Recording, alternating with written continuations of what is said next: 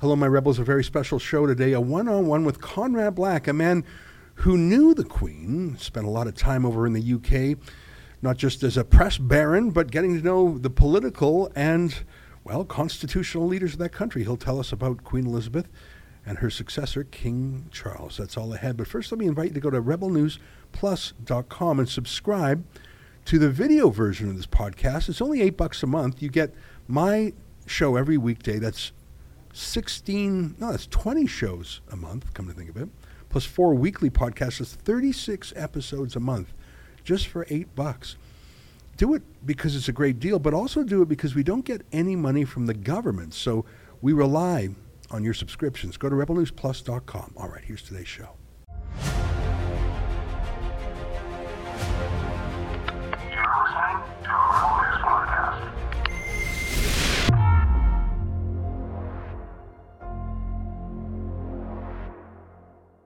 Tonight, The Queen is Dead. Long Live the King, a one on one with Conrad Black on the passing of the torch. It's September 9th, and this is the Ezra Levant Show. Shame on you, you censorious thug.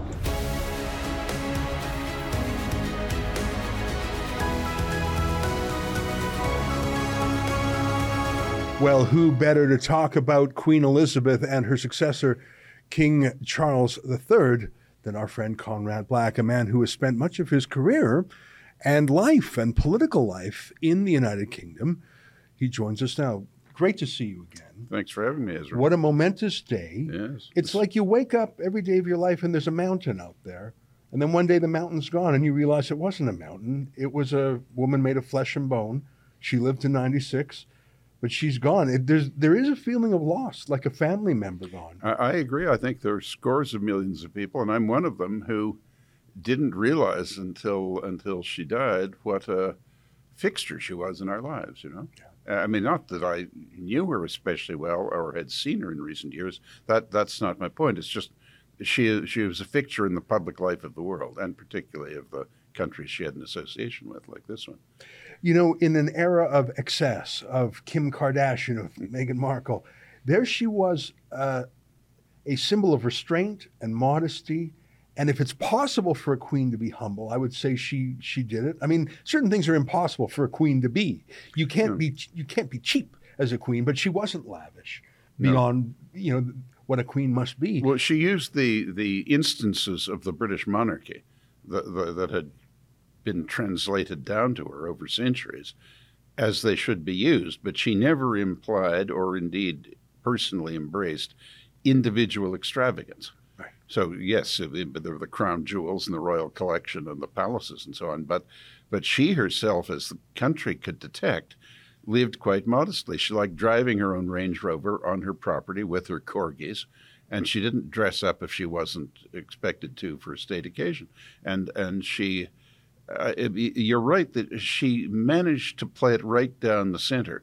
She was not commonplace. She was the queen, but she was never pompous, never ceremonious.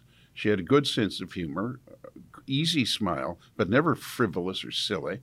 Uh, and and and she managed this for 70 years without a single slip. That is the most amazing thing. Not once in 70 years did she embarrass or annoy uh, anyone uh, of the scores of millions of people that she served. Yeah. You know, um, there are people who are born into wealth or high station, and it can drive them mad. I mean, I think of Hunter Biden. Maybe that's not a fair comparison, but his father was vice president. He had access to power and money and fame, and he went the wrong way. Here is a woman who, as you point out, in 70 years of service, it didn't get to her. She didn't become angry or, or frustrated. She didn't seem like she felt trapped. Like the, I can only imagine the temptations of that office of how mm. it would transform you. She seemed genuine right to the end, and maybe she was a very good actor about it, but she never seemed bored or condescending. Mm. For 70 Never years. condescending. She may well have been bored at times, but she disguised that. That was her absolutely implacable sense of duty, which, to be fair, she got from her parents. I mean, her father never wished to be king, never expected to be king, was pressed into the office when the powers that be in that country determined that his brother was not an appropriate person to be king. Uh, uh, but but he served and was a, a, beloved king because he was completely selfless, and, and he died early because of the burdens of that office in wartime and so on. And uh, and I, I, and the the queen inherited that, and and I, I think it's fair to say that she was taken for granted, not disregarded but taken for granted without particular enthusiasm for much of her reign, respected, well liked, but but uh, not not with a devoted or or, or um, what should I say uh, uh, adul- adulatory following, but uh, since the death of Diana and of the Queen Mother, she's steadily become, I think, a something to which the British public and to some extent other parts of the Commonwealth have become addicted to. And she became such an immense presence, and her, her longevity created a kind of cumulative respect. It's like a dam bursting. When she dies, everyone, everyone is agreed that, that she was uh, really a, a, splendid example of public service. I think she was slightly too young to be part of what has been called the greatest generation. Um, but she was uh, alive and awake to the Second World War. She got the end of it. She yeah. was, uh, as you know, a mechanic in the Home Guard in the last year of the war. Right. Uh, I might. I just want to say the the greatest generation was as described that it was because it had the greatest leaders. It was really because of the leadership of Roosevelt and Churchill and the military chiefs, MacArthur and Eisenhower and Montgomery and people like this. That you know we got through the depression, won the greatest just war in history with in the West relatively modest casualties given the size of the war, and uh, and then and then there was a tremendous prosperity after the war, and and um, uh, but, but the, the, leaders led and the people followed, and we had you know. As a, it was, a, it was a, the best generation in all respects at the at the grassroots and at the top. That's a good point. And she herself was a leader, even though she was a young leader. Yes. I only learned from Boris Johnson's wonderful eulogy which we'll play in Very a minute. fun. Um, that when she was 14, she gave a message to other 14 other young people yes, that we'll get yes. through this. And then the famous pictures of her being a mechanic. I mean, the idea of a princess getting mucky with oil and grease. And, and she still, I mean, right up to last week, she could still repair a car, you know, which yeah. I, I, couldn't do. I don't know if you could. and, and I think that gave her an affection for soldiers and the, yeah. the British Army forever. Look, she she had it from when her father became the king. And if you look at the news film of her uh, of accompanying her parents in the Naval Review at Spithead, just outside Southampton, uh, in 1937, with then Lord Mountbatten, uh, and she, he would point out to her, uh, you know, the battleship Texas representing the U.S. and the Graf Spee representing the Germans, and and so on, and and uh, you you could see that she was taking it all in, yeah. and and uh, she had this wonderful combination of being serious without being uh, either either pompous or grim. You know, mm-hmm. so she she took it all in, but but in a in an amicable way. Yeah, you know, there was a sense of humor that she had, and of course, her late husband had a wonderful sense of humor. Yeah. That was a, a, politically incorrect sometimes. I want to play for you a short clip that I just saw yesterday on British TV. Uh, I mean, it's almost too much to believe that an American tourist was in Scotland and encountered her and, and someone else and said, "Oh, do you, oh you're from around here? Have you ever met the Queen? Let me just play for you sure. this clip. It's too fun. I I want to believe this is true. It's almost too much to believe this isn't true, but I can believe it. Here, take a quick look at this. And one of the picnics I went out with her, we had a lovely picnic and a lovely chat, and then we went for a little walk, just the two of us. And normally on these picnic sites, you, you meet nobody. But there was two hikers coming towards us, and the Queen would always stop and say hello. And it was two Americans on a walking holiday. And it was clear from the moment that we first stopped, they hadn't recognised the Queen, which is fine. And the American gentleman was telling the Queen where he came from, where they were going to next, and where they'd been to in Britain. And I could see it coming, and sure enough, he said to Her Majesty, And where do you live? And she said, Well, I live in London, but I've got a holiday home just the other side of the hills. and he said, Well, how often have you been coming up here? Oh, she said, I've been coming up here ever since I was a little girl, so over 80 years. And you could see the clogs thinking. He said, Well, if you've been coming up here for 80 years, you must have met the Queen. I and as it. quick as a flash says, Well, I haven't, but Dick here meets her regularly. so the guy said to me, oh, You've met the Queen, what's she like? And because I was with her a long time and I knew I could pull a leg, I said, Oh, she can be very cantankerous at times, but she's got a lovely sense of humour. Anyway, the next thing I knew, this guy comes round, puts his arm around my shoulder, and before I could see what was happening, he gets his camera, gives it to the Queen, and says, Can you take a picture of the two of us? Anyway, we swapped places, and I took a picture of them with the Queen, and we never let on, and we waved goodbye. And then Her Majesty said to me, I'd love to be a fly on the wall when he shows those photographs to the friends in America, and hopefully someone tells him who I am. She had a sense of humor, and I mean, you could see that her her butler or aide, whoever that was, said, "Well, she's cantankerous, but has a sense of humor." I think you, I think you have to, and I I don't think that she was self.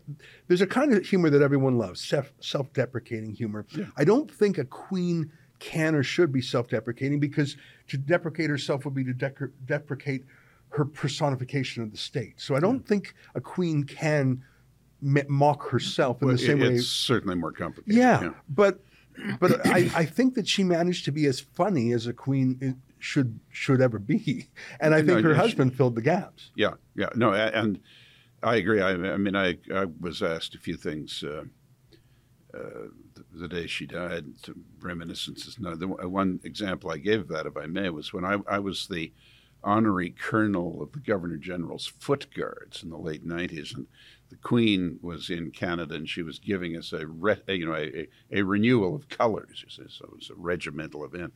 It was uh, it was a, the temperature was 99 degrees Fahrenheit in Ottawa, and um, the the the uniform I had was for winter events, you know, and, and Canadian military uniforms aren't very stylish at the best of times, and and um, so I there I was doing my best not to perspire, and she said. I'm not used to seeing you dressed like this. I used to see her in London from time to time, just in the normal course, you know. And so I, I thought of a, uh, when Elvis Presley met President Nixon, and he was wearing a brown satin suit, and Mr. Nixon said, "You're rather flamboyantly dressed." So I took Elvis's line and I said, "Well, Your Majesty, you dress for your job, and I dress for mine." he said, "Ah, but I have a better costumer." Yeah, you know, she's she was quick with the quip. I mean, um, she certainly was. Well, you know, I mentioned Boris Johnson's eulogy, and Boris Johnson has his flaws, but the man has a way with words. And Oh uh, yeah, and, then he was shabbily treated, and he'll be back too. Not necessarily as prime minister, but he'll be back as a force in the politics. Well, I mean, he's clearly uh, still a young young man Yeah, in sure. politics, and I think he rose to the occasion yesterday. I want to play, and please stay with me for eight minutes. This is an eight minute clip, and I I, I do want to play it now, and I want you to stick with it, and I, that won't be hard for you to do. It, it'll get your attention in the first thirty seconds. Watch this eight minute clip, and then when we come back, I'm going to ask Conrad Black about the new king. It's still not even. I'm not used to saying that, you know, all, these things like the Court of King's Bench. Yep, In Canada, that's we call it the Court of Queen's and we go Bench. back to singing "God Save the King." Yeah, it's going to take a while to get used to that. Uh, so watch this wonderful speech in the House of Commons by Boris Johnson, and don't you go away. Come right back. Here, take a look. Thank you, Mr. Speaker. I hope the House will not mind if I begin with a personal confession. A few months ago, the BBC came to see me to talk about Her Majesty the Queen, and we sat down and the cameras started rolling, and they requested that I should talk about her in the past tense. And I'm afraid I simply choked up and I couldn't go on. I'm really not easily moved to tears. But I was so overcome with sadness that I had to ask them to go away. And I know that today there are countless people in this country and around the world who have experienced the same sudden access of unexpected emotion. And I think millions of us are trying to understand why we are feeling this deep and personal and almost familial sense of loss. Perhaps it's partly that she's always been there, a changeless human reference point in British life, the person who, all the surveys say, appears most often in our dreams, so unvarying in her pole star radiance that we have perhaps been lulled into thinking that she might be in some way eternal. But I think our shock is keener today because we are coming to understand in her death the full magnitude of what she did for us all.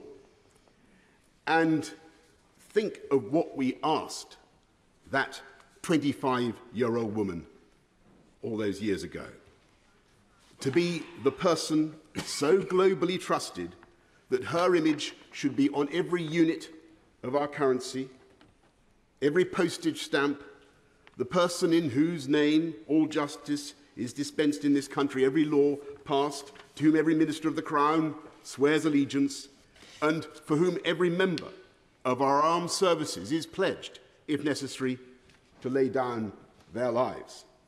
Think what we asked of her in that moment.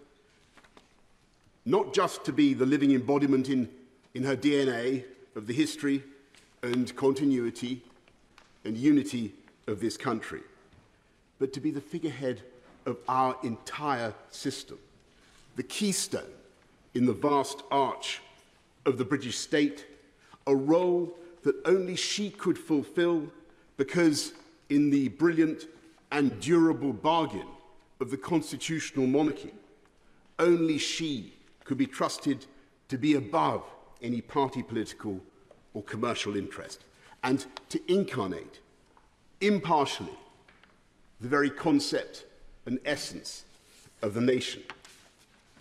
Think what we asked of her and think what she gave. She showed the world not just how to reign over a people, she showed the world how to give, how to love, and how to serve. And as we look back at that vast arc of service, its sheer duration is almost impossible to take in. She was the last living person in British public life to have served in uniform in the Second World War.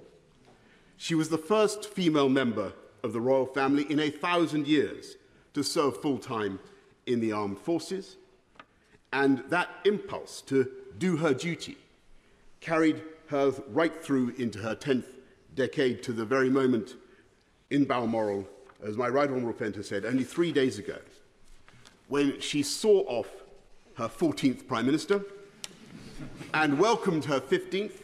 And I can tell you, in that audience, she was as radiant and as knowledgeable and as fascinated by politics as ever I can remember, and as wise in her advice as anyone I know, if not wiser. and over that extraordinary span of public service, with her naturally retentive and inquiring mind, I think, and doubtless many of the 15 would agree, that she became the greatest statesman and diplomat of all. And she knew instinctively how to cheer up the nation, how to lead a celebration. I remember uh, Innocent Joy, more than 10 years ago after the opening ceremony of the London Olympics, when I told her that the leader of a friendly Middle Eastern country seemed actually to believe that she had jumped out of a helicopter in a pink dress and parachuted into the stadium. and I remember her equal pleasure on being told just a few weeks ago that she had been a smash hit in her performance with Paddington Bear. And perhaps more importantly, she knew how to keep us going when times were toughest. In 1940, when this country and this democracy faced the real possibility of extinction, she gave a broadcast, aged only 14, that was intended to reassure the children of Britain. She said then, We know, every one of us, that in the end, all will be well. She was right. And she was right again in the darkest days of the COVID pand- pandemic when she came on our screens and told us that we would meet again. And we did. And I know I speak for other prime ministers when I say ex prime ministers, when I say that she helped to comfort and guide us as well as the nation because she had the patience and the sense of history to see that troubles come and go and that disasters are seldom as bad as they seem.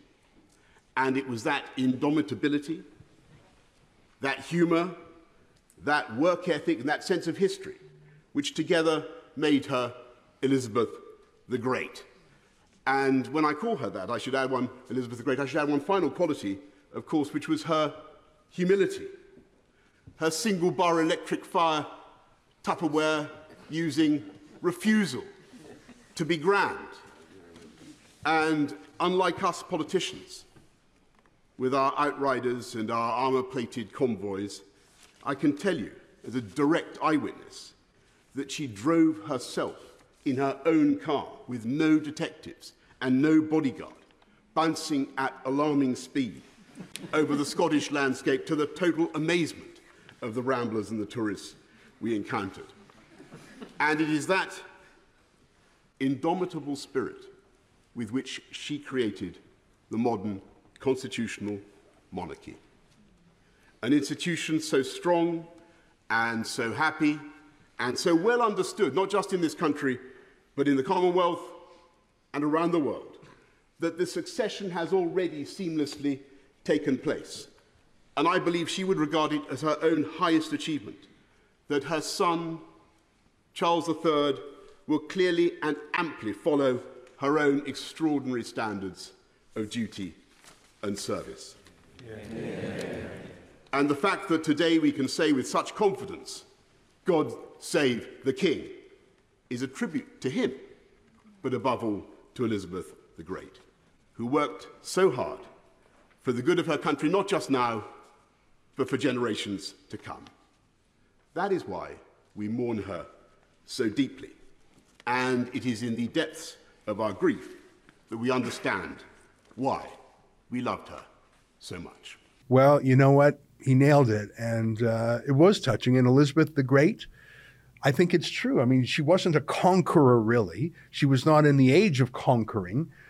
But I, I think she was everything she should have been a diplomat, an, an encourager, um, in tough times, she she felt like a place of solace. I don't know. I, I can't believe I'm I'm a little bit sentimental about it. Mm-hmm. Maybe it's just for the bygone era. She represents a, a wonderful century that's gone. Look, when a person of that superlative quality of, of competence and dutifulness goes after such a long time, you know you're not going to replace her easily. So it's quite natural yeah. to feel the nostalgia. So, yeah, look, let me just say one thing on a comparative basis. Uh, she made a tremendous effort with the Commonwealth. I mean, she's really been the first queen of the Commonwealth. The, the, her father was there briefly, and then he died prematurely, uh, just uh, five years after the independence of India. And um, it, look, the Commonwealth, as we all know, has its shortcomings, but it does sort of work. And, and the advanced countries within the Commonwealth are in general quite helpful to the developing countries. And you know there are problems at times, but in general it it, it, coheres and it, it achieves something in the world. And I don't want to be unkind, but if you compare that to the former empires of the other European colonial powers, it, it shows what an achievement the Queen has had because she really has made the Commonwealth the positive force that it is. That's a great. I point. mean, the, the, the French have kept it together a little bit, but just by sending a thousand paratroopers here and there to prevent complete yeah. disorder. And but the Portuguese, the Dutch, yeah. uh, the Spanish, it's a shambles, yeah. and and there's no relationship at all with the parent, the former parent country. I mean, it, she has done that, and and it is an achievement. Yeah, that's a great point. Well, let's talk about the new king and and and uh, it'll take me. It's like when you when the new year you sign your new checks. Are you saying 2022 yeah, or 2023? Yeah, Except for it's 96 years yeah. of saying queen. So now we say king again. And this isn't the day to be petty or, or political. No. Um, I hope he rises to the occasion. look, I think, I think he comes in with, on a tremendous wave of goodwill. Uh, it, eh, normally, when you get a person coming into an office, whether it's a new prime minister or president or monarch, whatever it is, uh, it, it, people are disposed, as they should be, to hope for the best, give him or her a chance, yeah. you know, and just hope it goes well. Uh, and I think he will benefit from that. Like I think he'll be, eh, eh, made for what my two cents are worth. I think he'll be fine as long as he remembers that he is now representing everyone and not just giving his own opinions. If, if he doesn't moderate the um, sharpness of some of his opinions expressed quite reasonably, in, in the sense that he had every right to it, when he was the Prince of Wales, uh, particularly in areas of environment and so on, when people are suffering terribly from Right. increasing prices of gasoline and home fuel and so on. If, if he if he plays it carefully and diplomatically in that area, I think he'll be fine. He'll be very conscientious. He'll work hard.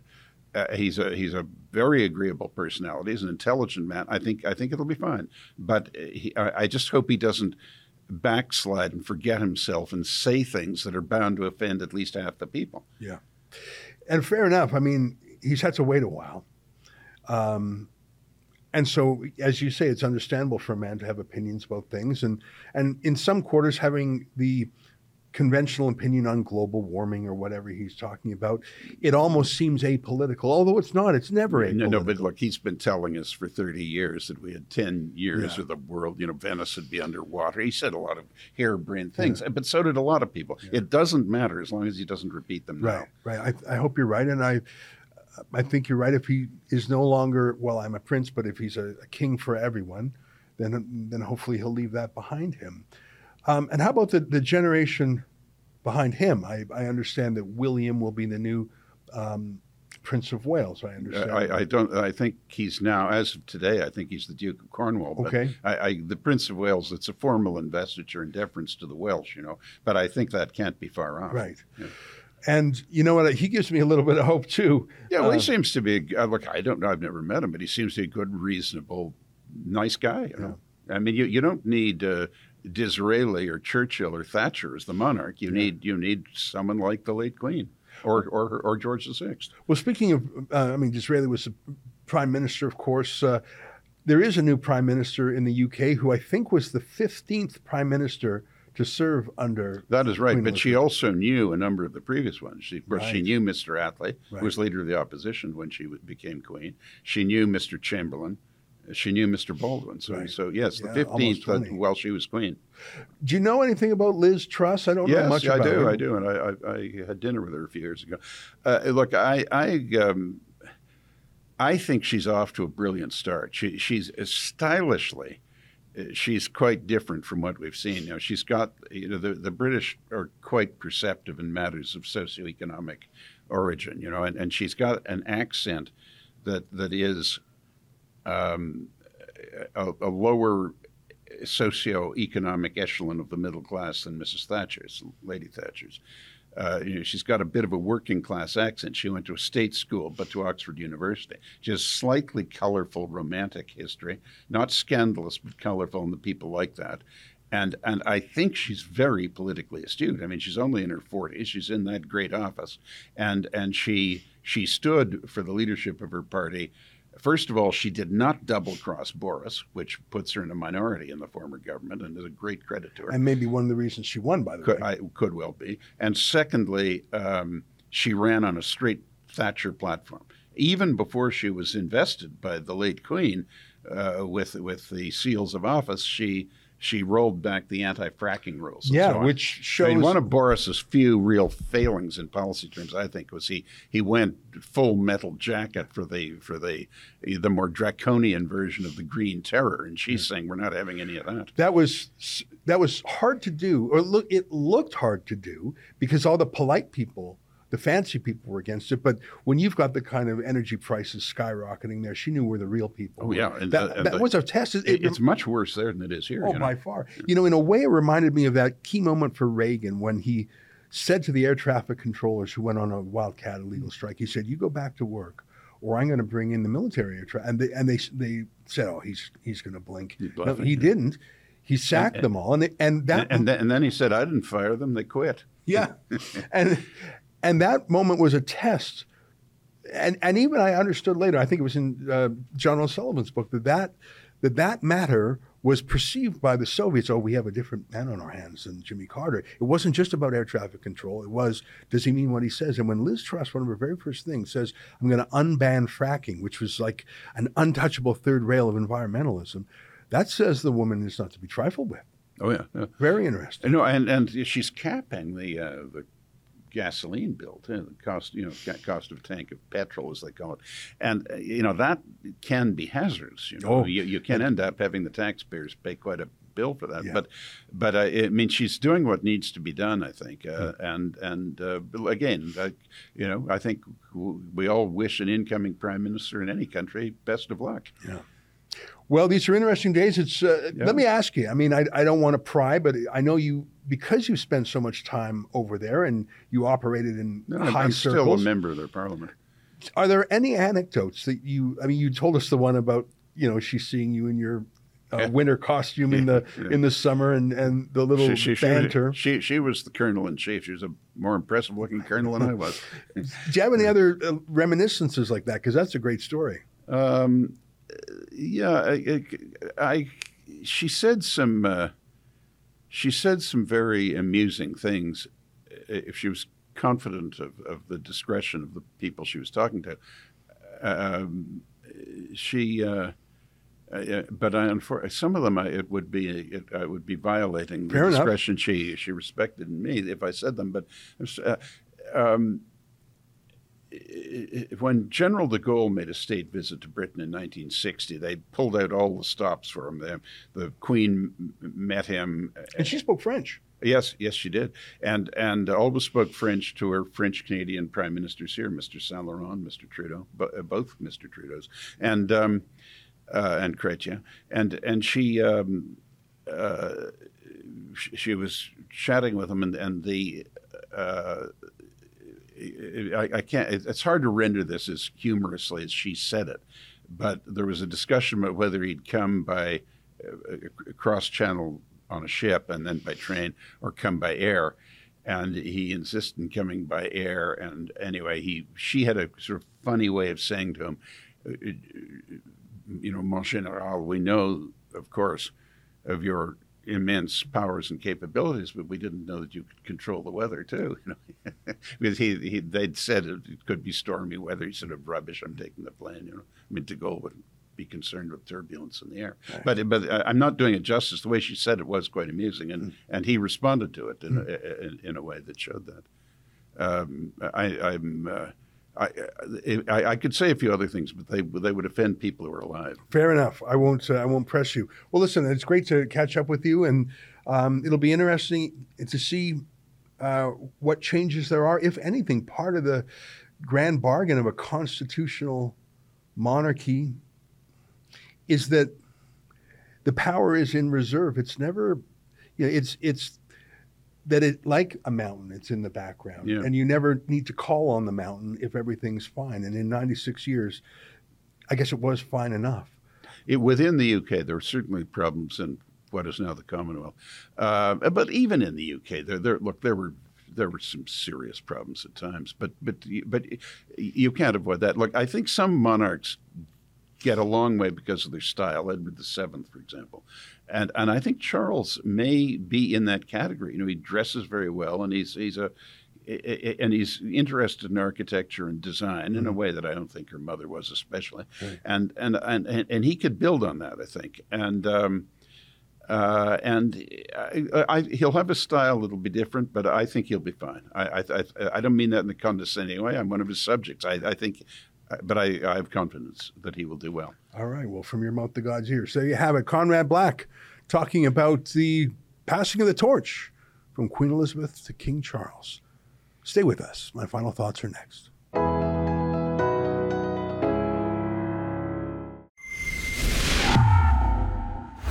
What a week. You know, of course, we are subjects of the Queen. Sometimes we forget that she was the Queen of Canada. If you doubt it, look at your passport, your stamps, uh, your dollar bills, or, or dollar, I guess we don't have any dollar bills anymore. Um, it'll be a while to get used to, but um, the whole thing about the monarchy is its continuity, its permanence. So hopefully, King Charles will be a great king. I mean, we're counting on it. It's a personification of the promise of our Constitution. That's it for today. I hope uh, you enjoyed our week's coverage. We're going to be in Ottawa for the decision in the Conservative Party of Canada's leadership race. It's going to be very interesting. We're going to have live streams from there. I'll be there with a bit of a team. And, um, you know, the battle never stops. Until next time, on behalf of all of us here at Rebel World Headquarters, to you at home, good night and keep fighting for freedom. Buckingham Palace has announced the death of Her Majesty Queen Elizabeth II. After the news broke about Queen Elizabeth II's death at age 96, one of the questions that keeps coming up is what now happens now that the Queen is dead?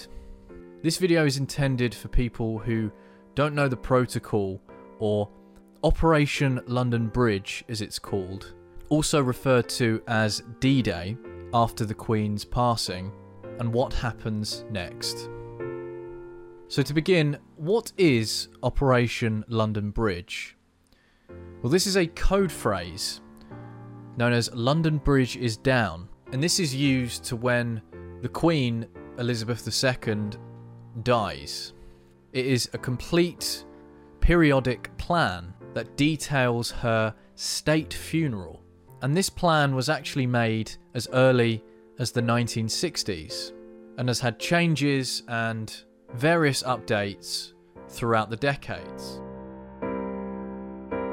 As the Queen passed on the 8th of September 2022, D Day, as it's called, begins on the 9th of September, where Charles and Camilla will return from Balmoral Castle to London, where the King will make a televised address to the nation and pay tribute to the Queen.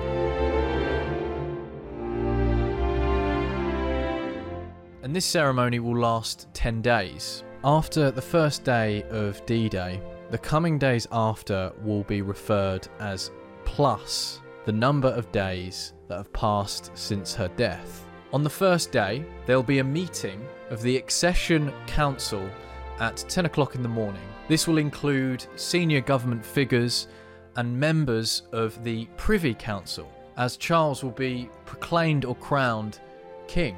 Normal parliamentary business will suspend, and members of parliament will meet and give tributes in the House of Commons. On day two of D Day, the Queen's coffin will be brought to Buckingham Palace. Now, the Queen died in Balmoral Castle, which is up in Scotland, so her body will be taken to London by train. And if this isn't possible, the coffin will travel by plane.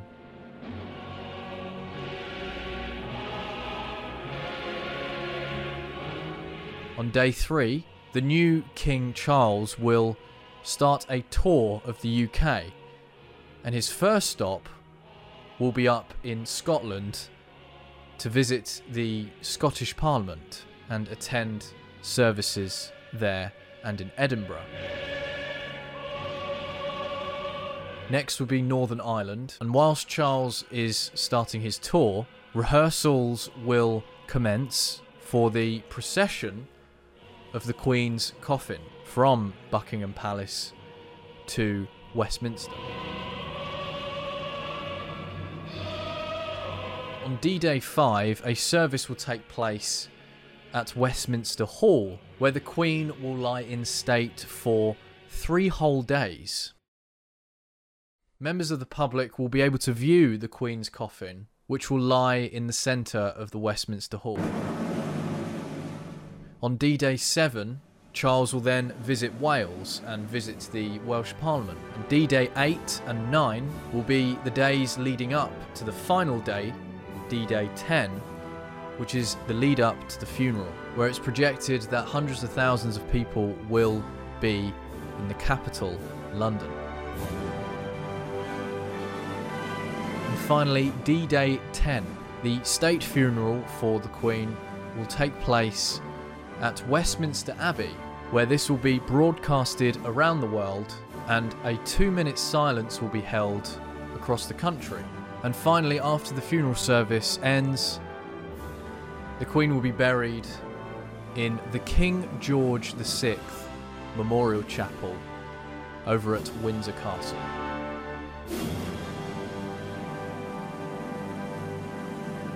Thug!